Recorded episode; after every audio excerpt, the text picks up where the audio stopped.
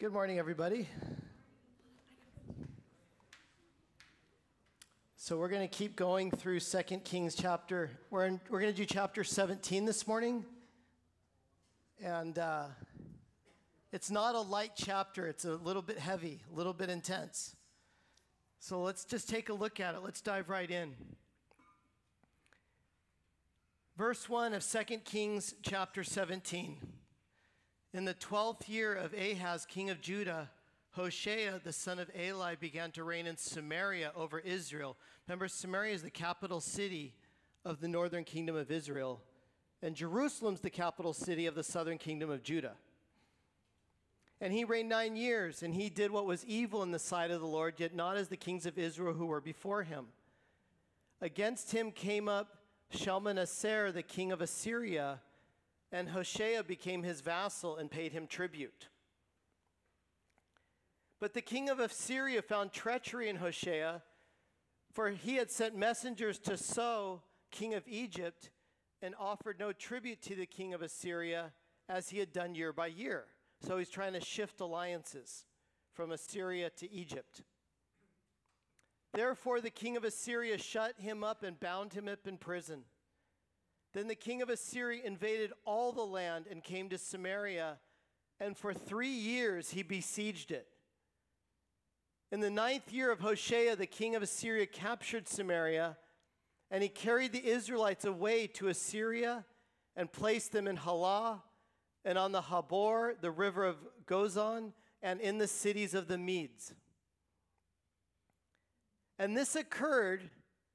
Now, what the author is saying is you watch the newscast, you think, oh, it occurred because of a military reason or a political reason or a social reason.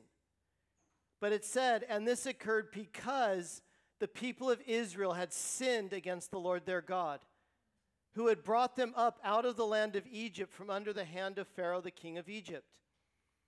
And they had feared other gods and walked in the customs of the nations whom the Lord drove out before the people of Israel, and in the customs that the king of, kings of Israel had practiced. And the people of Israel did secretly against the Lord their God things that were not right. They built for themselves high places in all their towns, from watchtower to fortified city. They set up for themselves pillars and asherim, that's those goddesses, kind of a fertility cult, very sexualized on every high hill and under every green tree. And there they made offerings on all the high places, as the nations did whom the Lord carried away before them. And they did wicked things, provoking the Lord to anger. And they served idols of which the Lord had said to them, You shall not do this. Yet the Lord warned Israel and Judah by every prophet and every seer, saying, Turn away from your evil ways and keep my commandments and my statutes in accordance with all the law that I commanded your fathers and that I sent to you by my servants the prophets. But they would not listen. So the more the Lord spoke, it said, But they were stubborn, as their fathers had been, who did not believe in the Lord their God. They despised his statutes and his covenant that he made with their fathers and the warnings that he gave them. They went after false idols and became false. You really do become like what you worship, by the way. And they followed the nations that were around them, concerning whom the Lord had commanded them that they should not do like them. Israel already saw God judge the Canaanite nations, right? That was in their history. They were a part of that. Now they are a recipient of that. And they abandoned all the commandments of the Lord their God and made for themselves metal images of two calves. And they made an Asherah and worshiped all the hosts of heaven and served Baal. And they burned their sons and their daughters as offerings and used divination and omens and sold themselves to do evil in the sight of the Lord, provoking him to anger. Therefore, the Lord was very angry with Israel, and he removed them out of his sight. None was left but the tribe of Judah only. Judah also did not keep the commandments of the Lord their God, but walked in the customs that Israel had introduced. And the Lord rejected all the descendants of Israel and afflicted them and gave them into the hands of plunderers until he had cast them out of his sight. And when he had torn Israel from the house of David, this is going back now to the original division between the two kingdoms.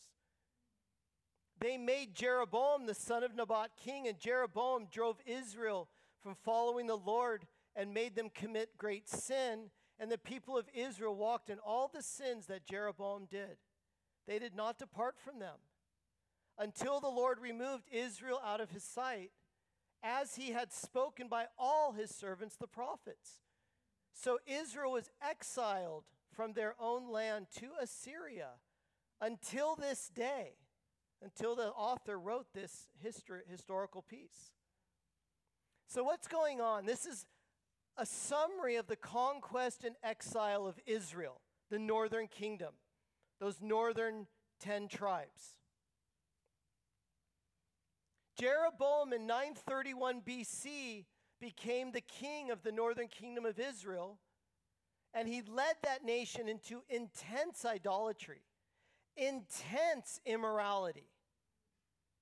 And then after Jeroboam, when you read the book of 1st and 2nd Kings, you have 19 more kings that follow him, leading the northern kingdom of Israel.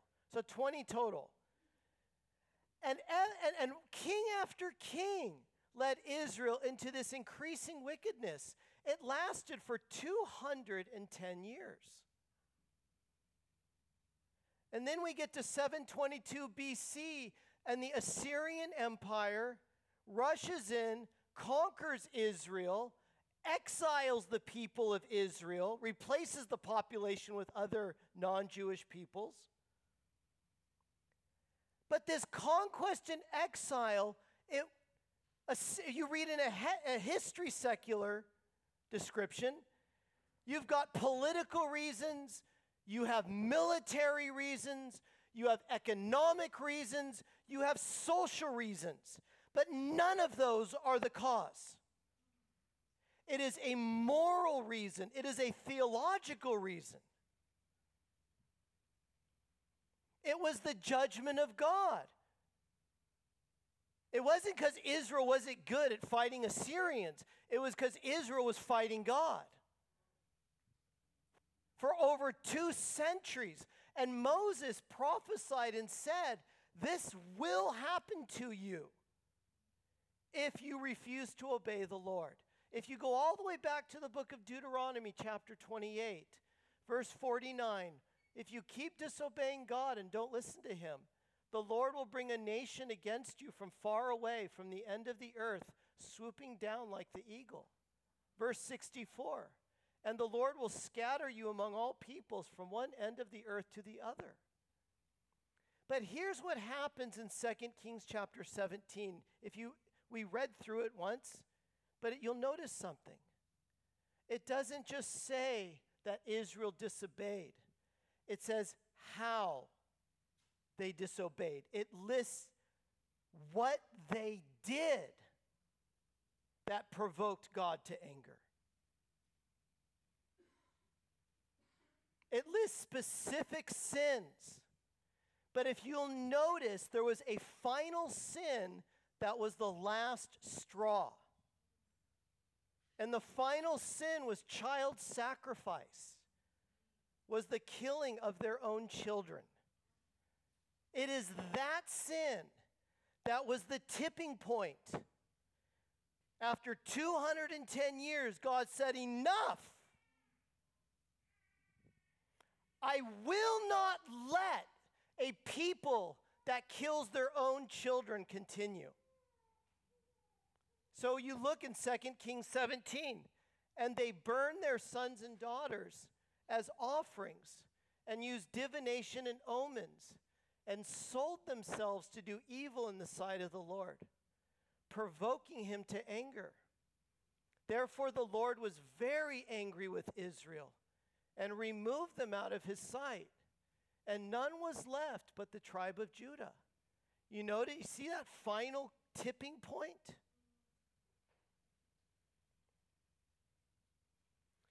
When you look in Scripture, and then look outside of Scripture, look at the history of every empire. Whether you want to look at the Aztecs or the Mayans, whether you want to look at um, the Phoenicians, other groups, it is when you have widespread, wide scale shedding of innocent blood that it always results in divine judgment, not just on an individual scale, but on a national scale. And it leads to the collapse of civilizations. Every single time. And you're going to find that this is true from Genesis all the way to Revelation in scriptural history. Let's look at a, couple of examples of this. But we got to start at the very, very beginning in Genesis chapter 4, verses 8 to 10. Cain spoke to Abel his brother, and they were in, when they were in the field, Cain rose up against his brother Abel and killed him. Then the Lord said to Cain, Where is Abel your brother? God doesn't ask questions because he needs the information. God asks questions to give us a chance to answer. I do not know. Am I my brother's keeper?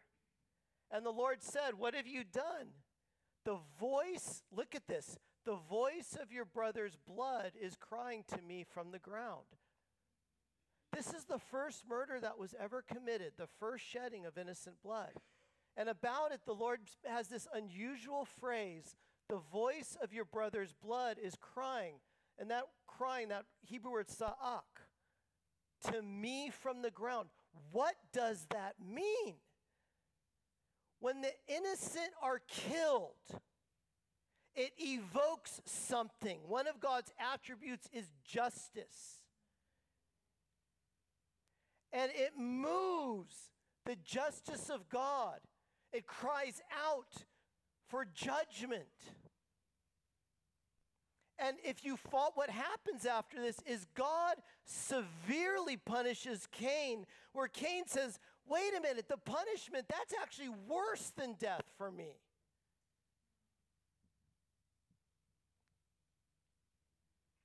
The next time this Hebrew word, the next time it's used in Genesis, sa'ak, crying, it's used in the story to give context for the destruction of Sodom and Gomorrah. You guys know the story. Their wickedness was so great, God said, enough. Genesis 18:20. Then the Lord said, Because of the outcry, sa'ak, the same word that God used for Abel's blood, against Sodom and Gomorrah is great, and their sin is very grave. And then the, he, the, the word is used again in the next chapter, Genesis 19:13. For we are about, this is the angels speaking, the two angels. For we are about to destroy this place because the outcry, sa'ak, against its people has become great before the Lord. The Lord has sent us to destroy it. That's the very first time we have the shedding of innocent blood with Cain and Abel. But then you move on to Genesis 6, where God doesn't just end a nation, He ends the human race for the most part. Why? Genesis 6, 11 to 13. Now the earth was corrupt in God's sight. Well, how? The earth was what? Was what? Filled with what? Violence. And God saw the earth, and behold, it was corrupt, for all flesh had corrupted their wear on the earth. And God said to Noah, I have determined to make an end of all flesh.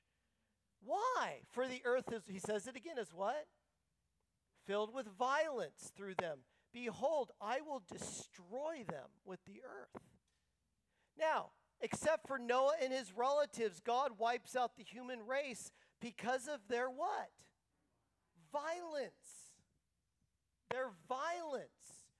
What was the violence? It was the shedding of innocent blood. murder. How do we know that? Because after the flood is over, God and Noah have a conversation about the shedding of innocent blood. God speaks to Noah and says, going forward, we must have capital punishment as part of the law with the human race. We must. So God puts into place for murderers this coercive measure. Why? To try to stop and limit the amount of murder that's happening in the land, lest God is provoked to anger again and another massive judgment comes. This is what God and Noah talked about. Genesis chapter 9, verse 5 to 6. From his fellow man I will require a reckoning for the life of a man. Whoever sheds the blood of man, by man shall his blood be shed. For God made man in his own image. What is God? He's getting to the root of why the flood came in the first place, the shedding of innocent blood. And God says, Noah, one way that we can limit this is through capital punishment.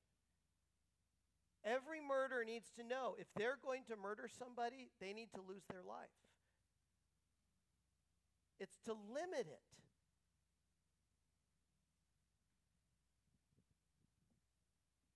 Let's move on. In the law of Moses, as they were looking at entering the promised land, the land of Canaan, God gives Israel instructions. How do you keep the land that I'm giving you? How do you beco- how do you stay as a nation that I'm forming you? Much of the law is how do you stay around? Numbers 35, 33 to 30, or verse 30 to 34. If anyone kills a person, the murderer shall be put to death on the evidence of the witnesses. Capital punishment's really important. I don't care what anybody says in the media, socially, experts, I don't care. Nobody understands the importance of the shedding of innocent blood like God. He's the one that made human beings in his image. Verse 33 You shall not pollute the land in which you live, for blood pollutes the land. And no atonement can be made for the land for the blood that is shed in it, except by the blood of the one who shed it. You shall not defile the land in which you live, in the midst of which I dwell, for I, the Lord your God, dwell in the midst of the people of Israel. So, the law of Moses, you would be shocked how much of the law of Moses, the teachings of Moses, was about murder.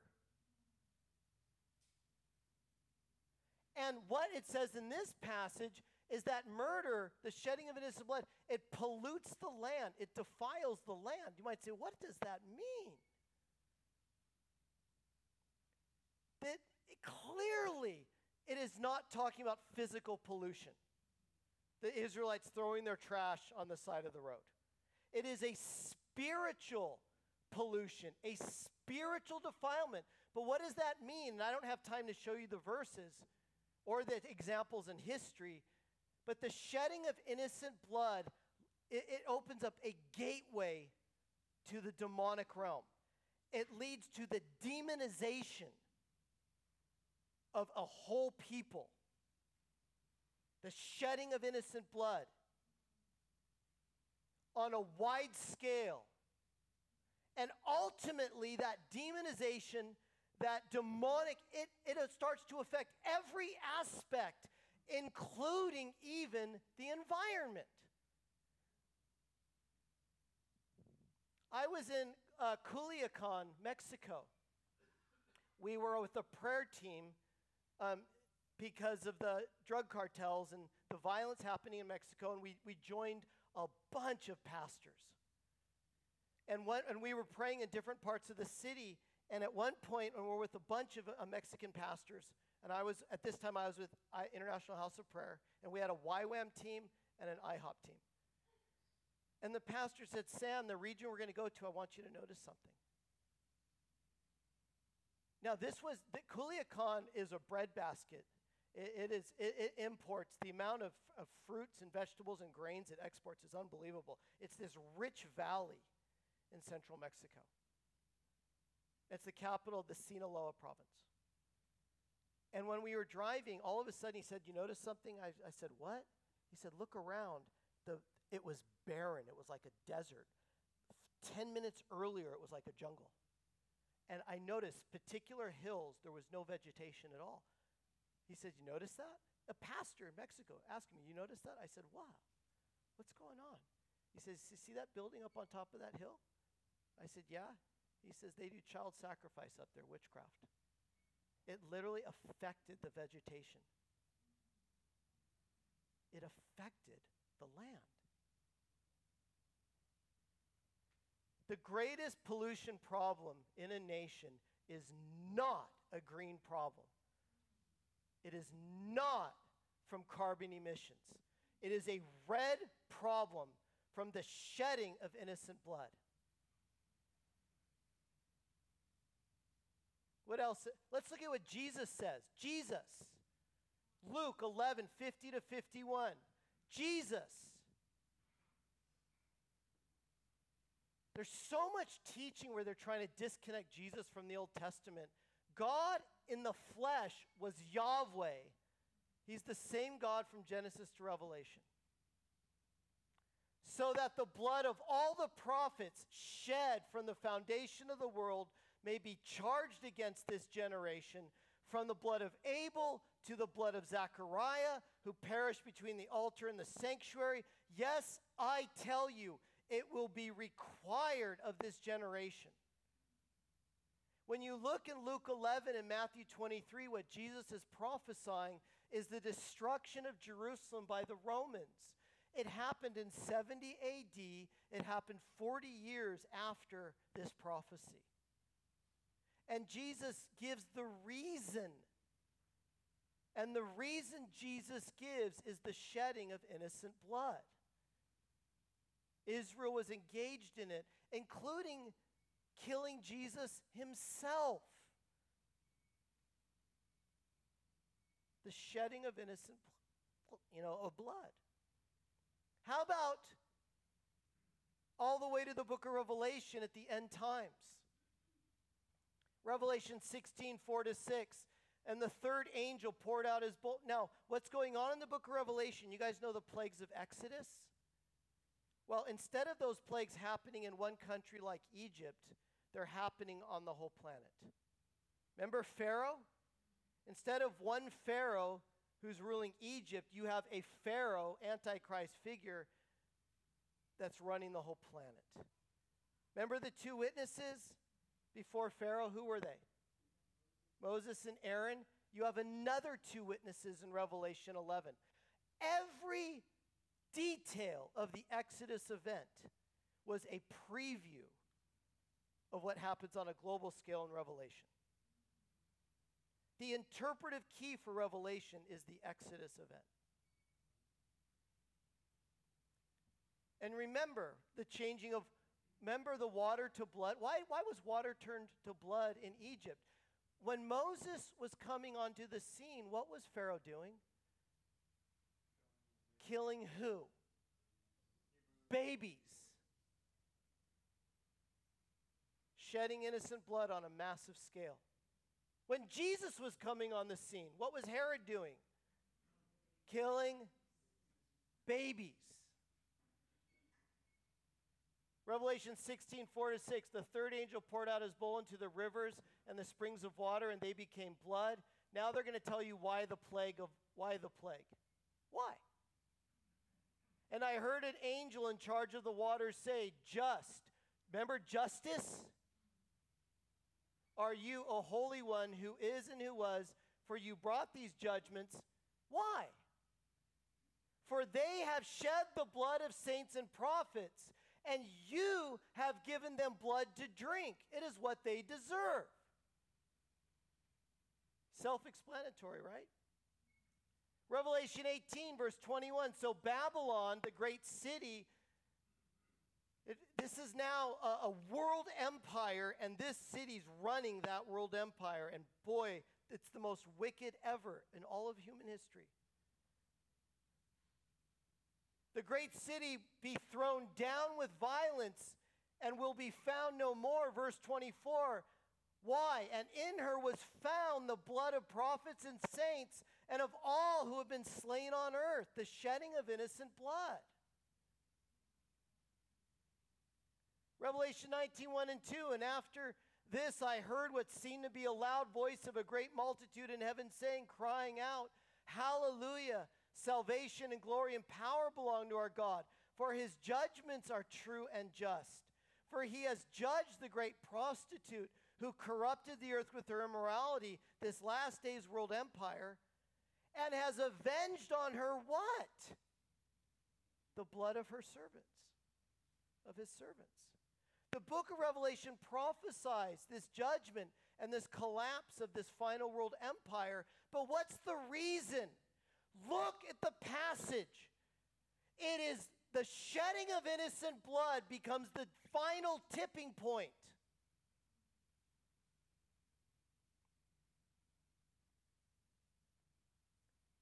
Let's go outside of Scripture and just look at. I'm going to give you one example from world history. I could do it for the next 10 hours.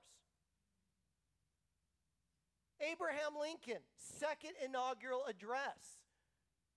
Fondly do we hope, fervently do we pray that this mighty scourge of war may speedily pass away.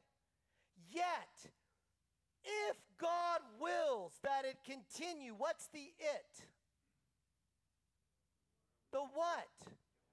The civil war.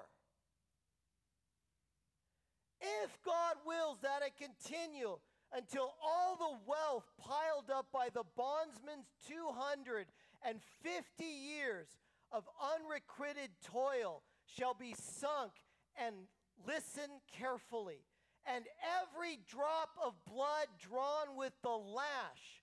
What blood is he talking about? The blood of the slaves, the shedding of innocent blood until every drop of blood drawn with the lash shall be paid by another drawn with the sword. As was said 3,000 years ago, so still it must be said, quote, the judgments of the Lord are true and righteous altogether.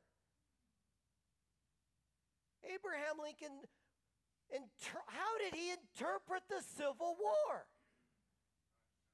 His understanding was that the constant wide scale shedding of innocent blood tips the scales.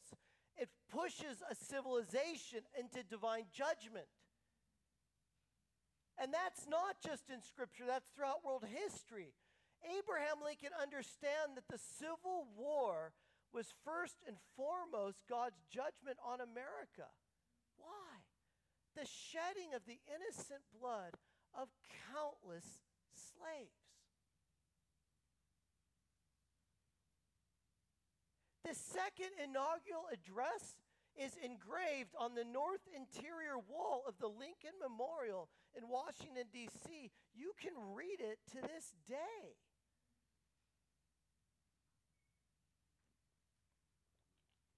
And pastors are tripping over themselves by the thousands to remove God's justice and remove his judgments out of their theology, out of their teaching.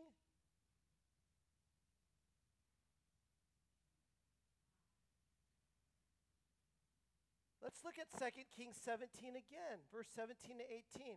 And they burned their sons and their daughters as offerings and used divination and omens and sold themselves to do evil in the sight of the Lord, provoking him to anger.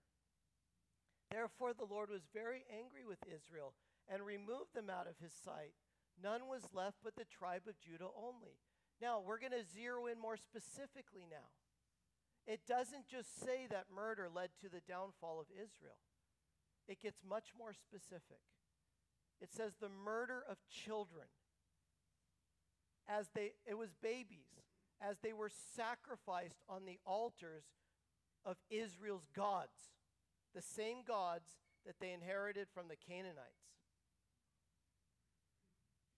Who is more innocent than a baby? More innocent than an infant? More innocent than young children among us? I'm not denying original sin. When I use innocent, I'm talking about societally. I'm talking about lifestyle wise. I'm talking about the way you live, think, and act. Who's more innocent than a baby? Do you understand how serious the issue of child sacrifice is to God?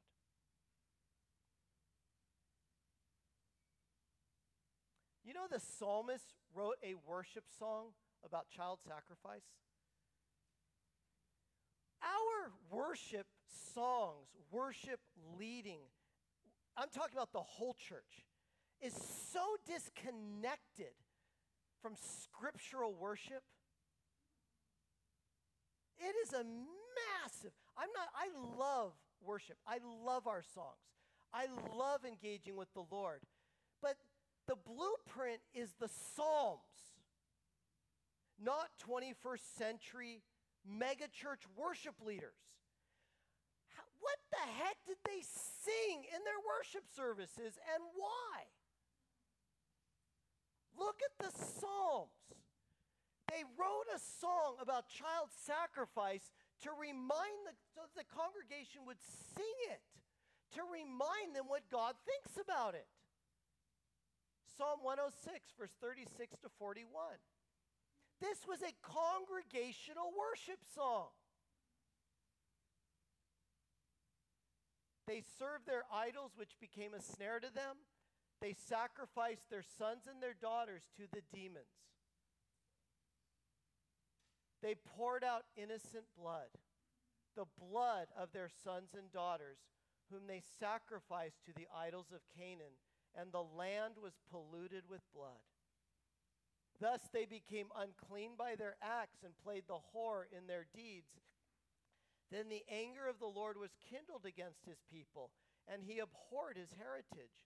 He gave them into the hands of the nations, so that those who hated them ruled over them.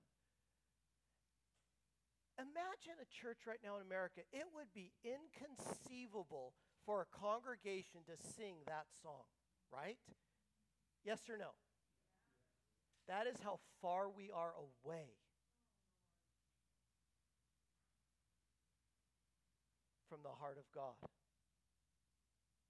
Why wasn't it inconceivable to this psalmist? Why wasn't it inconceivable to the congregation of Israel and to the Levites to sing this song?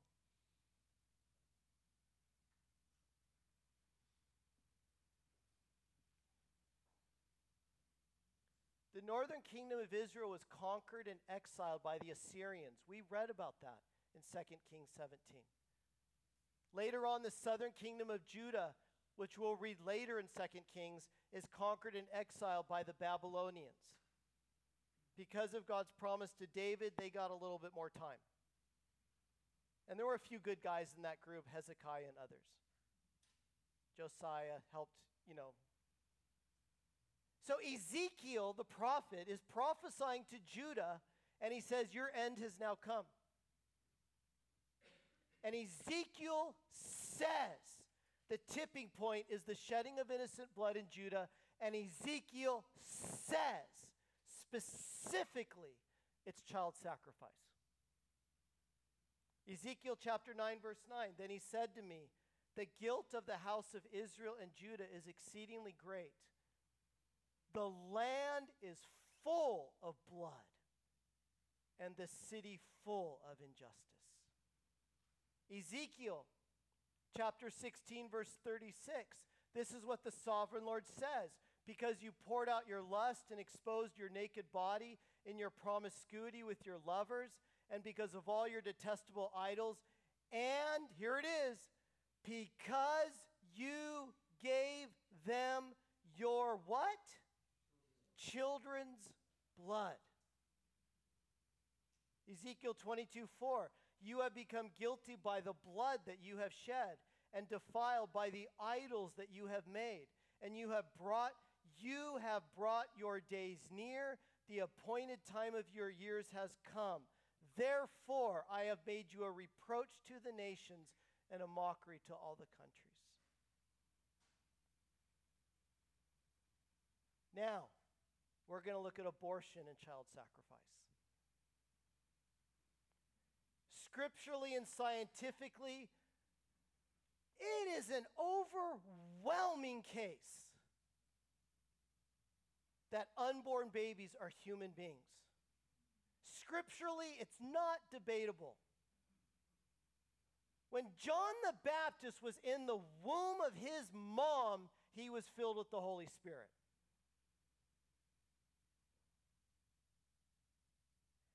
They are human beings.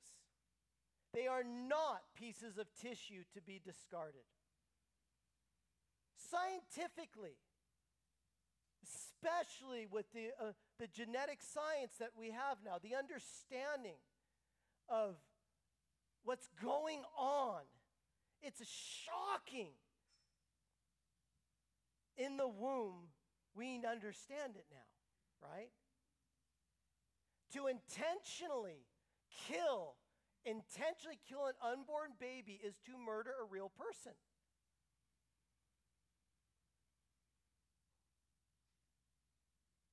And if people don't agree with that, have, talk to God about that.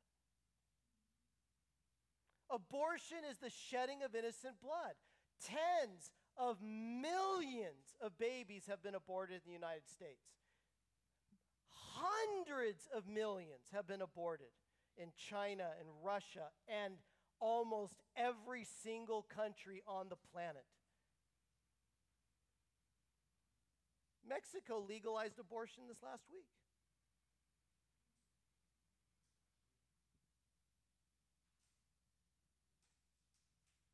It's a Holocaust happening in our own backyard. It's just more clean. We don't see trains and smoke from gas chambers. It's just more sanitized. It's the most sanitized Holocaust in the history of humanity. It's modern day child sacrifice. Now, people in America or in Russia or in China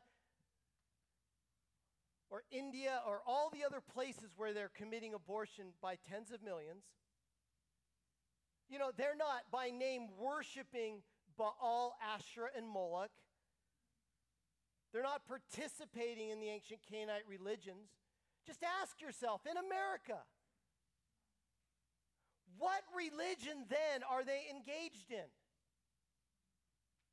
What gods are they worshiping? And it's not a new issue. In the first and second centuries, abortion was a major issue in the Roman Empire. The early church, from the first century, wrote about it and spoke against it intensely. I have pages of quotes from first and second century church fathers who, in detail, were speaking out against abortion. I'm just going to give you just, and when, when, when I'm talking about the, the, the early church writings, I'm talking about that second generation. The original apostles discipled their disciples, and all those guys wrote stuff. And then the disciples of the original apostles discipled their people, and they wrote stuff. Epistle of Barnabas, first century document. Chapter 19, verse 10. Quote, you shall not kill the child by obtaining an abortion, nor again shall you destroy him after he is born. The Didache, one of the earliest, probably, it was probably written around 80 AD.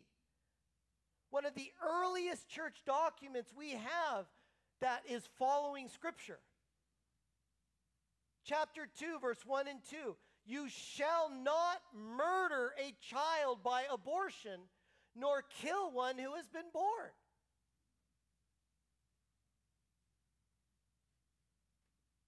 Athenagoras wrote a, a, a, a, book called A Plea for Christians. And it was a second century document. Quote We say that those women who use drugs to bring on abortion commit murder. And yes, there were chemical, there were ways of, of, of killing your baby that they had found. Tertullian from the second century and I'm not going to show them to you because they're too graphic. He's writing to the church and he gives all the different ways they were committing abortions, including tools that the way, tools that were used. And the reason they wrote this is they said Christians don't do this. Because this leads to the end of civilization.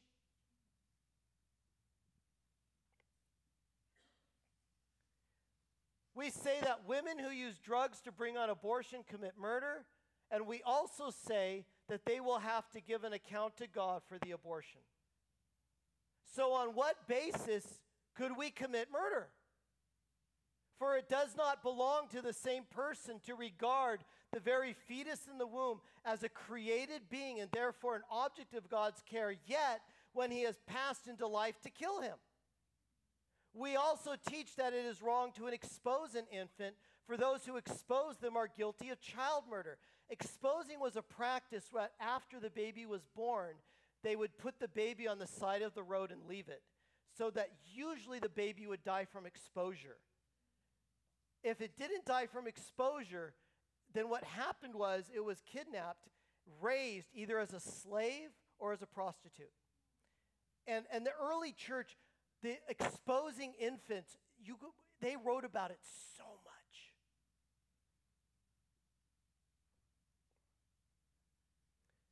Tertullian, in his book Apology, and apology doesn't mean to say I'm sorry, it's apologia, it's a defense of the faith. In section 9, verse 8, in our case, murder is once for all forbidden. Therefore, we may not destroy even the fetus in the womb.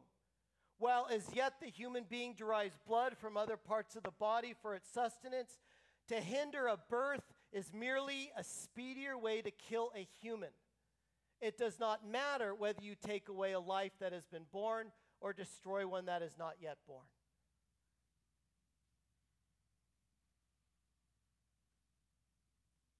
What's our response? Abortion, listen to me, this is not just a social issue. It is not a legal issue or a political issue. It is a moral issue and a theological issue. God hates the shedding of innocent blood. Proverbs 6, 16 to 17. There are six things the Lord hates, seven that are an abomination to him the haughty eyes, a lying tongue, and hands that shed innocent blood. And then there's other things on the list as well. How do we respond to the issue of abortion? Firstly, you got it. We need to pray. The government of heaven, the prayer room, is the governmental centerpiece for us participating in God's throne room and in His decrees. We got to pray for the ending of abortion. We have to pray for the deliverance and salvation of the doctors, the Planned Parenthood clinicians, the mothers, the fathers who are caught up in this Holocaust. Secondly, so I would there are a few things I always inc- I include when I pray. I pray for the unborn. I pray for the Jews and God's purposes for Israel. I pray for our church. You know what I'm saying? We have to learn to pray the things that are on God's heart. That's according to His Word. Secondarily, we should support and fund organizations that, per, that, are, that stand for the protecting of the unborn, crisis pregnancy centers, a, Christian adoption agencies, pro life advocacy organizations. There's a group, um, Lila Rose, Live Action. I swear, I think that she is probably. Uh, she's like an Esther in our generation. She's like a true prophetess. But their role is, change, is, is mind shift, is, is through media, trying to shift the culture of young people on the issue. Thirdly, don't ever vote for any leader of any political party who supports, protects, or promotes abortion. I'm serious. We are held accountable to God over issues like this. Don't ever vote for any leader of any political party who protects, supports, or promotes abortion. Why? I just showed you why for the past 20, 30 minutes, or however long I've been talking. There are certain lines you don't cross. This is one of those lines. This is not a political thing. You, the moment you vote for a leader that is going to help kill more babies, you step into territory you do not want to step into that territory. You have no idea how serious this is to God. And I'm not intense about this. You should talk to God about this. We need to understand the severity and seriousness of abortion.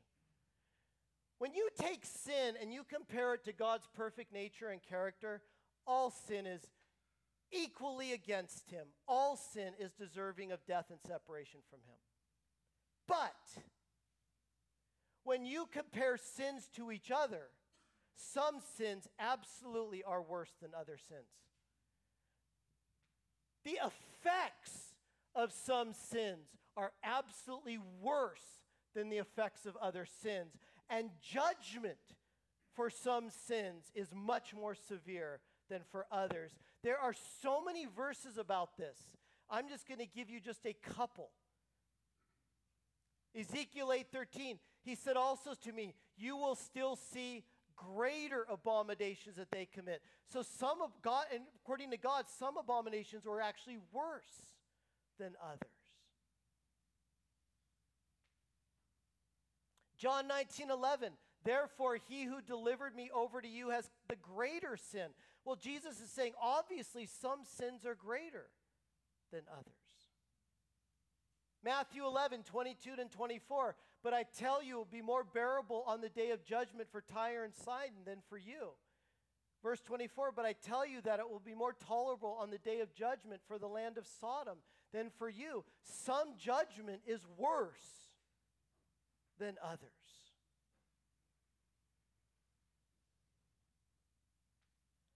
And I hope you already saw this. It is the clear, undeniable testimony of Scripture that the shedding of innocent blood is a much, much, much more severe sin than others. And then when you start talking about the murder of babies, innocent children, that is even on a different scale.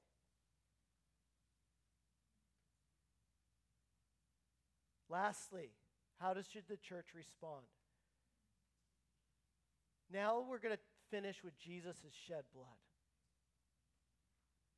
Jesus said, the sin that is worth, that leads to judgment, that leads to death, that leads to separation, as a substitute on the cross, I'm going to bear it in your place. I'm going to take the guilt that you deserve on myself and give you the innocence that you don't deserve, the righteousness. There is forgiveness for any sin through the blood of Jesus, right? Was Moses a murderer? Yes, he murdered an Egyptian. How about King David? Who did he kill? To get the guy's wife. Was Paul a murderer?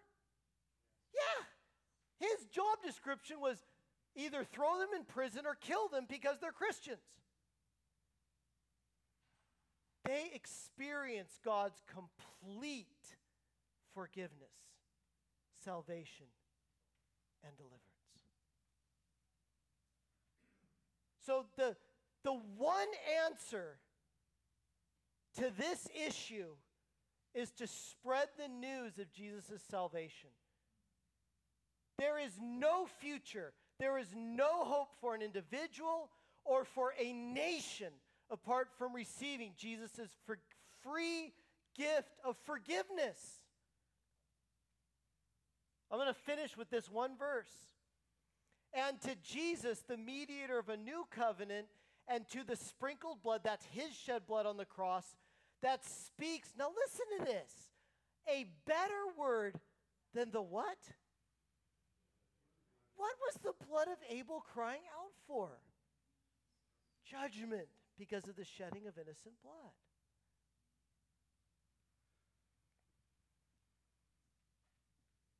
Back in 2007, there was a gathering in Nashville, Tennessee called The Call.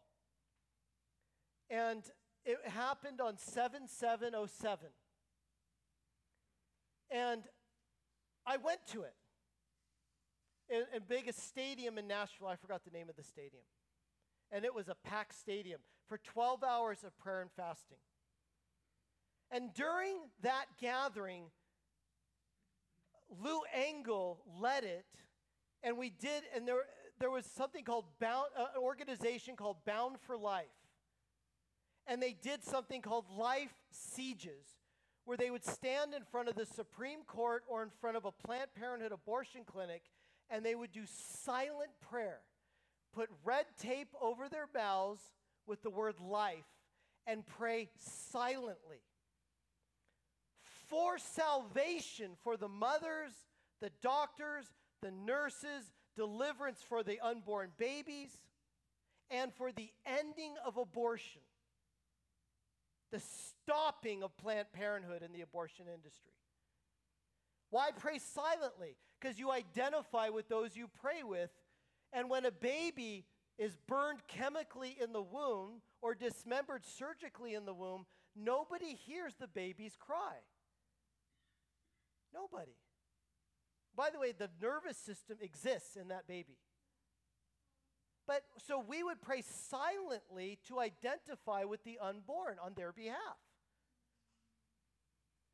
And during this, during this, the whole stadium, they passed out called life tape, the red tape with the word life. We all put it on our mouths, and there was no music, nobody was, it was silent. And I had never done this before. And I am not a super emotional person. I start weeping. And I kept weeping and weeping. Something overwhelmed my heart over God's concern and love for the unborn and for the mothers. After that event, I was in the, the airport in Nashville. I, need, I was going to fly back to Las Vegas and then to California. And in the airport, they had passed out what are called life bands, these red bands everyone was wearing. And it was just a commitment to pray for the ending of abortion and to pray for a spiritual awakening, a revival in America. And I saw people all over the airport wearing the red bands. And so I walked up and talked to a, a, a, few young people, and this young girl, she looked like she was 16 or something. She said, the weirdest thing happened to me. She says, I'm not from a charismatic church. I've never even thought about speaking in tongues. It was something I'd literally never considered. And during the silent prayer in the stadium, the Holy Spirit fell on me. And w- even with the, my mouth covered with the tape, I started speaking in tongues. I didn't even ask for it. And that caught my attention. When I, when I landed in Vegas, uh, I called Brooke. I hadn't talked with her since, at the end of this event. I called her, and I, I, we started talking about what happened at the stadium event. And, and it was being broadcast on godtv.com. But she said the connection wasn't working. And she said it went for 12 hours and she was trying to connect all day. It wouldn't connect. But for one hour, she got the connection and watched it. And during that one hour, it was when Lou shared about God's heart to end abortion. God had given Lou Engle a bunch of prophecies and confirmations related to that Dr. Seuss book, Horton Hears a Who. A person's a person no matter how small. And Lou shared that, read verses, verses, read text from that book. And then they did the silent prayer. And Brooke said it was on her computer. And when they did the silent prayer, the Holy Spirit touched her and she started weeping and sobbing. And she was on the floor, sobbing uncontrollably. And Kayla, who was just a tiny little girl at the time, actually ran into the room saying, Mommy, what's wrong? Mommy, what's wrong? I knew that God was gripping us, speaking to us, praying through us. So Brooke and I had talked, and we felt like in Orange County, we needed to start a chapter of this organization bound for life. Now, to run a chapter, what you do is you do a, a silent siege in front of a Planned Parenthood clinic once a month, and then you do what's called a prayer rumble at a church once a month. And I thought, well, if we're going to do this, um, at that, you know, we were going to the Anaheim Vineyard, and I thought I need to ask if we can use the church for the prayer rumble. And I thought for sure they, the pastors were going to say no. At that time, at least for 20 years, the Anaheim Vineyard almost anything remotely political, they stayed away from it. Wanted, I mean, nothing to do with it. Now, I don't see this as a political issue at all, but the world does. So I thought when I was going to ask the pastors, they were going to say no. And I, it was actually, I remember it was, uh, it was,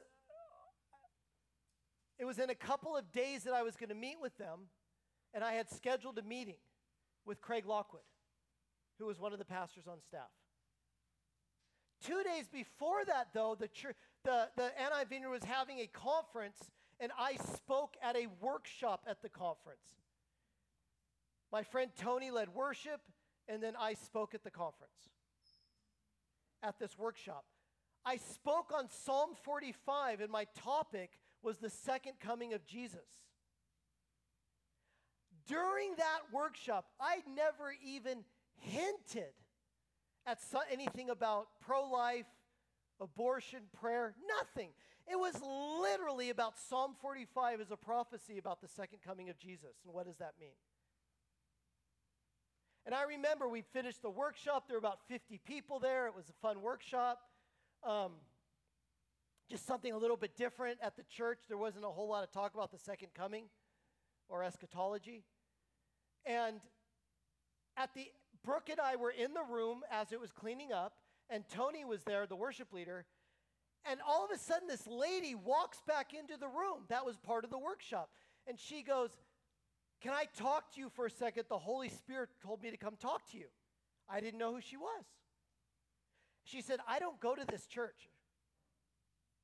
She went to a church down the street, Cornerstone. She said, The Holy Spirit told me to come back and tell you that my friend and I stand in front of a Planned Parenthood abortion clinic and pray for the ending of abortion. I never mentioned that in any way, shape, or form. We hadn't talked to the Pe- Craig Lockwood yet. We hadn't talked to anybody at the church about our plans. Nobody. And I looked at her and I said, Really? She goes, Yeah, I don't know why I'm supposed to tell you this, but the Lord told me to tell you. I said, In two days, I'm going to ask one of the pastors here to start a Bound for Life chapter where we're going to pray in front of an abortion clinic silently, and then we're going to have a corporate prayer meeting at the church, and we're going to do this once a month. She says, if you do that, me and my friend will be the first two to join you. To me, it was a confirmation. So I asked Craig a couple days later. He loved the idea. So we did it. For nine months at the Planned Parenthood Clinic in downtown Orange, we stood a line of us with red tape on our mouths and prayed silently. People would walk up to us and scream at our faces. We're praying silently with tape that says life, and this lady would come and scream in my face, There is no God. Now, why would she say that? I'm not joking. People would honk their horns and, and, and yell at us. And, and, and it, was, it was unbelievable the rage. Why?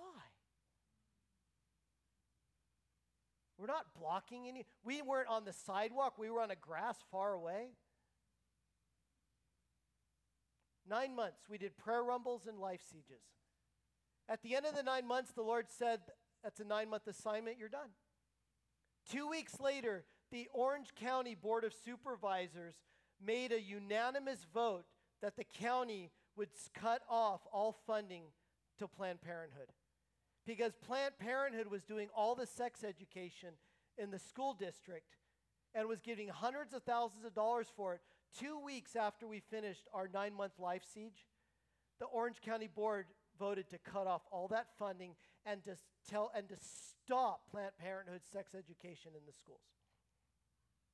I felt like something in the government was shifted because of those silent prayer times.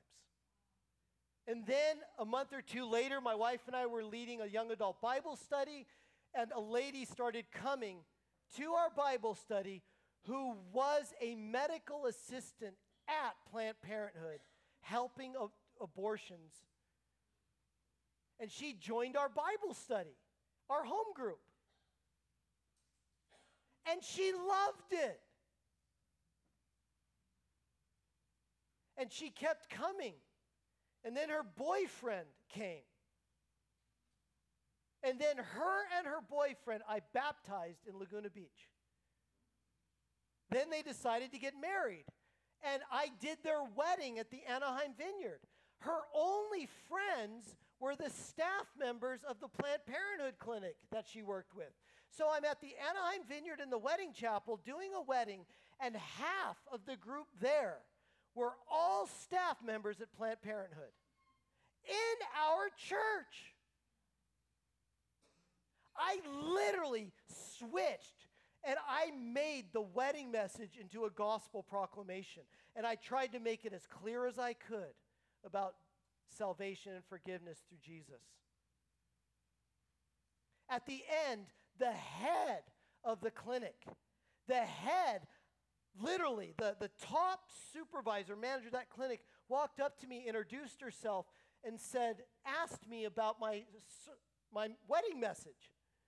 And she said, Something happened to me. It's never happened me my whole life. I said, What is it?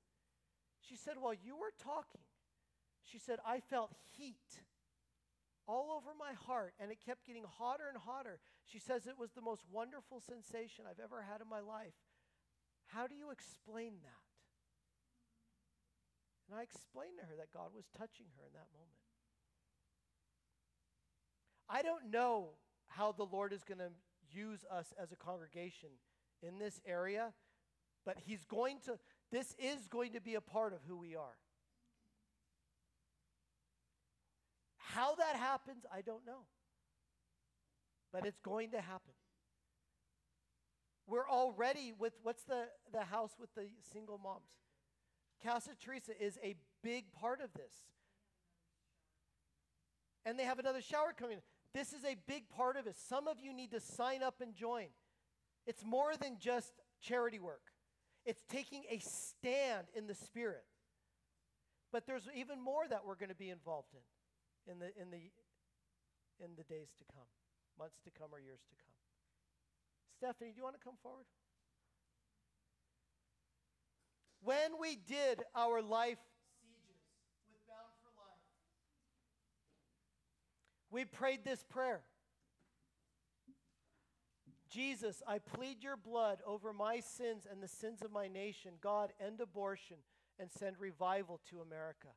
I have prayed this prayer, I couldn't even tell you how many times. This prayer has been prayed millions of times.